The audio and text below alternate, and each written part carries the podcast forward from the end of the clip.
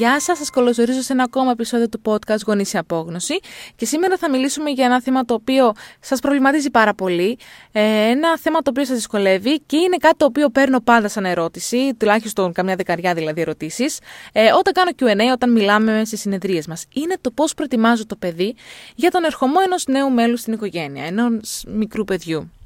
Και να πω ότι ε, στη σχολή γονιών υπάρχει ένα ολόκληρο κεφάλαιο σχετικά με τις αδελφικές σχέσεις, πώς προετοιμάζω το παιδί δηλαδή, ε, πώς μπορώ να ενθαρρύνω από πολύ νωρίς μια όμορφη σχέση ανάμεσα στα αδέλφια ε, και τι ρόλο παίζει η δική μου συμπεριφορά ε, στο τι σχέση θα έχουν τα παιδιά μου. Και είναι πολύ σημαντικό εδώ να πούμε ότι ε, η συμπεριφορά ενός γονιού παίζει απίστευτα μεγάλο ρόλο στο τι σχέση θα έχουν τα παιδιά του. Αρχικά να πούμε ότι είναι τεράστια αλλαγή για ένα παιδί. Το να έρθει ένα καινούργιο μωρό στην οικογένεια είναι μια πολύ μεγάλη αλλαγή. Γιατί με τη γέννηση ενός νέου παιδιού, ε, πολλοί γονείς ξεχνάνε ότι έχουν ένα μικρό παιδί ακόμη, δηλαδή ένα δίχρονο, ένα τρίχρονο. Ε, δεν γίνεται ξαφνικά μαγικά μέσα σε μια νύχτα μεγάλο παιδί γιατί έχει αποκτήσει ένα μικρότερο αδελφάκι. Είναι ακόμη παιδί, είναι ακόμη νήπιο. Και έχει ανάγκη τη σύνδεση, τη σημασία και τη στοργή σου. Δεν μεγάλωσε δηλαδή απότομα μόνο και μόνο επειδή γεννήθηκε ένα μικρότερο αδελφάκι. Και συχνά ακούμε από άλλους, από τον οικογενειακό περίγυρο, από φίλους, ότι ξέρεις, είναι άτακτο το παιδί το μεγάλο και δύσκολο γιατί ζηλεύει το νέο μέλος της οικογένειας. Και η πιο συχνή συμβουλή που παίρνουμε είναι αγνόησέ το και μην δίνει σημασία στην κακή του συμπεριφορά γιατί θα σταματήσει. Αρχικά δεν αγνοούμε ποτέ συναισθήματα ενός παιδιού, γιατί μιλάμε για συναισθήματα. Έτσι. Η συμπεριφορά υποκινείται από συναισθήματα. Είναι όλα αποδεκτά. Μπαίνουμε στη θέση του μεγάλου, τα λέω μεγάλο πάντα εισαγωγικά, έτσι, του μεγάλου παιδιού. Εκεί που έχει τον εαυτό του αποκλειστικά, τώρα πρέπει να μάθει να συμμοιράζεται. Δεν επιλέγει το παιδί να συμπεριφέρεται με αυτόν τον τρόπο, γιατί δεν ελέγχει τα συναισθήματά του, γιατί είναι ακόμα παιδί. Όταν λες ότι το παιδί ζηλεύει και το έχεις με αυτόν τον τρόπο μέσα στο μυαλό σου, τότε χωρίς να το καταλάβεις, στρέφει εναντίον του παιδιού. Δηλαδή, όταν πω ότι ε, το παιδί ζηλεύει και γι' αυτό συμπεριφέρεται έτσι, τότε είμαι εγώ ενάντια στο παιδί. Όταν πω ότι το παιδί δυσκολεύεται και με χρειάζεται να αντιμετωπίσει αυτή τη τόσο μεγάλη αλλαγή, τότε είσαι εσύ μαζί με το παιδί. Και εδώ πολλοί γονείς κάνουν κάτι που δυσκολεύει την αλλαγή αυτή ακόμα περισσότερο. Μην προσπαθείτε συνέχεια να σώζετε το μωρό από το μεγάλο παιδί. Δηλαδή, όχι μην αγγίζεις το μωρό, μην φυλάς το μωρό, μην αναπνέεις κοντά στο μωρό. Βάζουμε φυσικά όρια, δεν θα αφήσω το παιδί το μεγαλύτερο να χτυπήσει ένα βρέφος. Αφιερώνω χρόνο όμω στην εκπαίδευση. Δηλαδή θα εξασκηθώ στα απαλά χεράκια.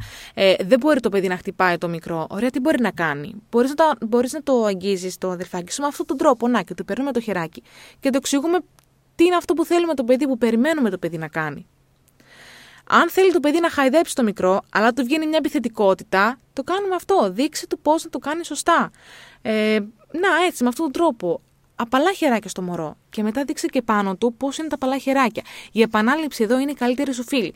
Και κάποιες φορές δεν μιλάμε για επιθετικότητα μόνο, δηλαδή και ο ενθουσιασμός ενός ενός ε, νηπίου, το να έχει μπροστά του ένα μικρό βρέφος, κάποιες φορές του βγαίνει σε επιθετικότητα, χωρίς να είναι κάτι αρνητικό. Κάτι σχετικό με αυτό είναι να δώσουμε την ευκαιρία στο παιδί να βοηθήσει στη φροντίδα του μικρού, να το ταΐσει, να το αλλάξει, να το παρηγορήσει. Δηλαδή, μην το παραγωνίζουμε το μεγαλύτερο παιδί. Είναι ένας πολύ όμορφος τρόπος να έρθουν κοντά τα δύο παιδιά, να νιώσει το μεγαλύτερο παιδί ότι, ξέρεις, έχω ρόλο σε αυτήν την οικογένεια, είμαι ικανό, είμαι αγαπητό και να μάθει και στο παιδί νέες δεξιότητες που πιθανόν το χρειαστούν στο μέλλον. Χωρίς να σημαίνει αυτό φυσικά ότι είναι υπεύθυνο το μεγαλύτερο παιδί για το μικρότερο. Όχι. Είναι μεγαλύτερο μεν, αλλά είναι ακόμα παιδί. Αυτό που κάνουμε κάποιες φορές είναι να κατηγορούμε το μεγαλύτερο παιδί και να του φωνάζουμε. Είναι ο μεγαλύτερος αδελφό, η μεγαλύτερη αδελφή, δεν πάβει όμως να είναι ακόμα ένα μωρό. Θυμήσου ότι το παιδί περνάει μια δύσκολη φάση και φέρσουμε συνέστηση. Και, και έχω πει ξανά ότι ένα παιδί που συμπεριφέρεται λίγο δύσκολο όταν έρθει ένα καινούριο μωράκι, δεν είναι ότι ζηλεύει. Δηλαδή δεν είναι αυτό. Είναι το πένθος, δηλαδή πενθεί την προηγούμενη ζωή του τέλος πάντων. Αυτό, το ότι είχε περάσει ένα στάδιο, το ότι ήταν μόνο το, το παιδί της οικογένειας, είχε αποκλειστικότητα και τώρα πενθεί αυτή την αλλαγή. Και, και πάντα πενθυμίζω τους γονείς ότι ο θυμός είναι δευτερεύον συνέστημα. Το πρωτεύον είναι ο φόβος. Οπότε το παιδί δείχνει θυμό και επιθετικότητα, κάτω όμως μπορεί να κρύβεται αυτό. Ο φόβος ότι κάτι έχω χάσει, ότι δεν θα έχω πλέον τη σημασία της μαμάς που θέλω, του μπαμπά. Δεν θα έχει πλέον η μαμά χρόνο ή ο μπαμπάς να παίξουν μαζί μου, να κάνουν αυτά που κάναμε πριν. Οπότε δεν μιλάμε τόσο για θυμό, αλλά για το φόβο του παιδιού. Ε, είναι αυτό που έχω ξαναπεί. Το παιδί πενθεί την παλιά του ρουτίνα, τη στενή σας σχέση, τον απεριόριστο χρόνο μαζί του, ε, τον παλιό του ρόλο σαν ίσως το μωρό της οικογένειας.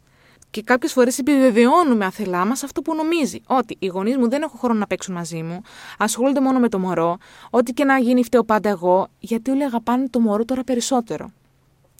Συνήθως και πολύ λογικό, όταν έρχεται ένα μωρό, αναγκαστικά περνάμε πολλές ώρες μαζί του. Είτε επειδή θυλάζουμε, αυτή η μαραθώνη θυλασμή τέλος πάντων, είτε επειδή κοιμάται πολλές ώρες το παιδί και ο χρόνος αυτός στερείται από το μεγαλύτερο.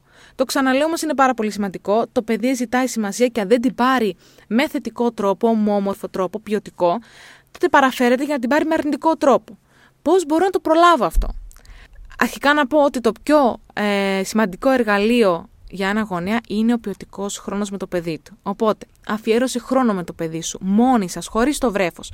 Κάντε κάτι μαζί που να αρέσει στο παιδί και θα σας φέρει κοντά. Ένα τέταρτο είναι αρκετό, αλλά να το κάνει σωστά. Χωρίς τηλεόραση, χωρίς κινητά, χωρίς οθόνες, χωρίς άλλα παιδιά, άλλους ενήλικες, εσύ και το παιδί μόνοι σας να μιλήσετε, να παίξετε κάτι μαζί, να πάτε μια βόλτα, να ενισχύσετε το δεσμό σας. Και όταν έρθετε πίσω στο βρέφος, το παιδί θα είναι τόσο γεμάτο πλέον από αυτή την προσοχή και τον ποιοτικό χρόνο, που δεν θα χρειαστεί να κάνει πράγματα για να αυτό να διεκδικήσει την προσοχή σου με αρνητικό τρόπο. Δηλαδή, κάνει το παιδί να νιώσει ότι ξέρεις η αγάπη δεν μοιράστηκε με τον ερχομόνο μωρό, έχει πολλαπλασιαστεί. Και επειδή η θετική διαπαιδαγώγηση εστιάζει την προνητικότητα, θα σας πω τώρα πώς προετοιμάζουμε λίγο το έδαφος για τον ερχομόνο παιδιού. Κάτι που κάνουν πολλοί γονείς είναι να πηγαίνουν μαζί με το μεγαλύτερο παιδί και να παίρνουν ένα δώρο στο μωρό από το μεγαλύτερο το αδελφάκι. Και είναι πολύ όμορφη ιδέα αυτή. Κάντε όμως και το αντίθετο. Πάρτε ένα δώρο στο μεγάλο παιδί και πείτε του ότι είναι από το μωρό, για να του δείξει πόσο το αγαπάει και πόσο χαρούμενο είναι που θα τον έχει σαν μεγάλο αδελφάκι. Αυτή η μικρή κίνηση θα ενισχύσει τη σχέση τους πριν ακόμη γεννηθεί το μωρό. Επίσης, πολύ σημαντικό είναι να μην κάνουμε μεγάλες αλλαγές στη ζωή του παιδιού όταν πλησιάζει ο ερχομός το βρέφο, για να μην το συνδέσει αυτό αρνητικά. Είναι δηλαδή ήδη μια τεράστια αλλαγή για το παιδί, οπότε μην τη συνδυάσετε με άλλη. Για παράδειγμα, τη μετάβαση από την πάνω στην τουαλέτα δεν είναι ο κατάλληλος καιρός. Ή να μετακομίσει το, το μεγαλύτερο παιδάκι στο δωμάτιό του, αν ακόμα κάνετε συγκίνηση, το κόψιμο της πιπίλας, ένα καινούριο σχολείο. Κρατήστε δηλαδή την καθημερινά του παιδιού όσο πιο προβλέψιμη γίνεται, τουλάχιστον τρεις μήνες πριν και μετά τον ερχομό του μωρού.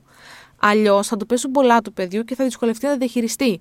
Και μετά θα στρέψει την προσοχή του στο παιδί και θα το συνδυάσει με αυτό και θα το συνδέσει αρνητικά. Προετοιμάστε το παιδί, και αυτό το λέω πολύ συχνά, όσο γίνεται καλύτερα για το τι να περιμένει όταν έρθει το μωρό. Γιατί συνήθως εστιάζουμε σε όλα τα θετικά. Ε, δεν θέλουμε δηλαδή να πάρει το παιδί αρνητικά το ότι θα έρθει ένα καινούριο μωρό, αλλά είναι πολύ πιο αποτελεσματικό να το προετοιμάσουμε και για τα δύσκολα το παιδί. Δηλαδή, ναι, θα έχεις ένα καινούριο αδελφάκι, θα παίζετε μαζί, θα τέλο πάντων θα μεγαλώσει η οικογένειά μας, αλλά το νέο μωρό θα κοιμάται πολύ και θα χρειάζεται να κάνουμε ησυχία. Θα θυλάζει πολλές ώρες, θα κλαίει κάποιες φορές. Σκεφτείτε μαζί με το παιδί από πριν τι θα κάνετε στις περιπτώσεις αυτές. Για παράδειγμα, όταν το μωρό κοιμάται, μπορούμε να ξαπλώσουμε όλοι μαζί και να διαβάσουμε παραμύθια ήρεμα. Όταν το μωρό θυλάζει, εκεί πιθανόν να παρατηρηθεί μία ζήλια, εξηγήστε στον παιδί ότι το μωράκι δεν μπορεί να φάει αλλιώς και μόλις τελειώσετε θα ασχοληθείτε μαζί του. Και είναι αυτό που είναι, για αυτό που είναι σημαντικός ο ποιοτικός χρόνος. Όταν ξέρει το παιδί ότι θα περάσει χρόνο μαζί μας, είναι πιο εύκολο να το πείσουμε ότι θα περάσουμε χρόνο παρά να το πούμε, ξέρεις, εντάξει, θυλάζει τώρα το μικρό, αν βρω χρόνο μετά θα παίξω μαζί σου. Όχι. Εάν ξέρουμε ότι μπορούμε να περάσουμε χρόνο μαζί με το παιδί, μπορούμε να του πούμε: Αγάπη μου, τώρα θυλάζω το, το αδελφάκι σου. Ανυπομονώ όμω να περάσουμε χρόνο μαζί το απόγευμα, όπως έχουμε συμφωνήσει. Επίσης, καλή ιδέα είναι να ετοιμάσουμε μία γωνιά μέσα στο σπίτι, εκεί κοντά που θυλάζουμε δηλαδή το παιδί, και να έχουμε συγκεκριμένα βιβλία, συγκεκριμένα παιχνίδια, ήρεμα παιχνίδια, έτσι ώστε να ξέρει το μεγαλύτερο παιδί ότι όταν θυλάζει το μικρό, μπορώ να πάρω από αυτά τα παιχνίδια, ε, σε αυτό το καλάθι τέλος πάντων, και να παίξουμε τη μαμά. Όταν ένα μεγάλο παιδί έχει πρόσφατα κόψει το θυλασμό, ίσως να έχει ζήλια και να ζητήσει επίσης να θυλάσει. Προετοιμάστε δηλαδή το παιδί όσο το δυνατόν καλύτερα για όλες τις αλλαγές, και τις δύσκολες και τις όμορφες. Και είναι αυτό που λέω τώρα με το θυλασμό. Πολύ συχνά παρατηρούμε διάφορα αναπτυξιακά πισωγυρίσματα στο μεγαλύτερο παιδί όταν έρχεται ένα νέο μωρό. Για παράδειγμα, πιθανό να έχουμε παρατηρήσει ότι μετά τον ερχομό ενός βρέφους, το παιδί, ενώ ξέρει να ντύνεται μόνο του, διεκδικεί την αυτονομία του υπό κανονικές συνθήκες, ξαφνικά μας ζητάει να τον ντύσουμε. Ή ξαφνικά ζητάει να ξαναφορέσει πάνα. Ή να πάρει πιπίλα, να θυλάσει. Και πολλές φορές αυτό προσπαθούμε να το κόψουμε λίγο από τη ρίζα. Δηλαδή, όχι, είσαι μεγάλο παιδί, δεν μπορούμε να τα κάνουμε αυτά. Σε αυτή την περίπτωση, εγώ θα πω κάτι άλλο. Πηγαίνετε με τα νερά του παιδιού.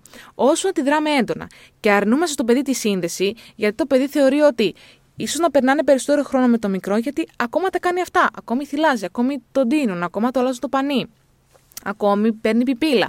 Οπότε, εάν το σπρώξουμε μακριά το παιδί και το απομακρύνουμε, αν το έχει αυτό στο μυαλό του, τότε θα επιδεινωθεί η κατάσταση. Όσο αντιδράμε έντονα και αρνούμαστε το παιδί τη σύνδεση, δηλαδή του λέμε δεν μπορώ να το κάνω αυτό, είσαι μεγάλο παιδί, μπορείς και μόνος σου, η συμπεριφορά αυτή θα επιδεινώνεται. Αντί γι' αυτό, επιβεβαιώνουμε τα συναισθήματα του παιδιού και του δίνουμε αυτό που ζητάει. Δηλαδή, θα τον ντύσουμε, θα το ταΐσουμε, η συμπεριφορά αυτή θα σταματήσει. Θα το κάνει αυτό το παιδί για ένα διάστημα και μετά θα ηρεμήσει και θα καταλάβει ότι ξέρεις, δεν είναι κάτι το οποίο ε, δηλαδή το κάνουν αυτό στο παιδί και το αγαπάνε περισσότερο. Δεν έχει να κάνει με την αγάπη ε, της μαμάς ή του μπαμπά, το ότι ντύνουν το μωρό ή το ταΐζουν. Και τα κάνω κι εγώ αυτά. Και σιγά σιγά το παιδί θα επανέλθει σε αυτό, στην αυτονομία του. Αυτό που, που τόσο πολύ μας ενοχλεί κάποιες φορές. Το θα θέλω να τα κάνω όλα μόνος μου. Οπότε πάμε με τα ανάλογα του παιδιού, αν παρατηρήσουμε αυτά τα πισωγυρίσματα, και θα σταματήσουν πολύ πολύ πιο γρήγορα ε, παρά ε, όταν το αντισταθούμε. Για τέλος, θα πω να κάνω υπομονή. Το στάδιο αυτό είναι δύσκολο στην αρχή, ειδικά όταν έχουμε παιδιά τα οποία είναι σε κοντινές ηλικίες. Δεν είναι όμως για πάντα αυτό και σύντομα θα φτιάχνουμε καινούριε, όμορφες αναμνήσεις σαν οικογένεια. Στο μεταξύ, εγώ θα πω να δώσεις μια έξτρα καλιά στο μεγάλο σου μωρό, εισαγωγικά, που τελικά δεν είναι και τόσο μεγάλο. Ελπίζω να βρήκες το επεισόδιο ενδιαφέρον και να σε έχει βοηθήσει. Αν χρειάζεσαι περισσότερες πληροφορίες ή θέλεις κάτι πιο ε, προσωπικό τέλος πάντων και πιο εξειδικευμένο, είμαι πάντα διθέσιμη για προσωπικές συνεδρίες να σε βοηθήσω όσο μπορώ. Σας εύχομαι καλό υπόλοιπο. Θα τα πούμε την επόμενη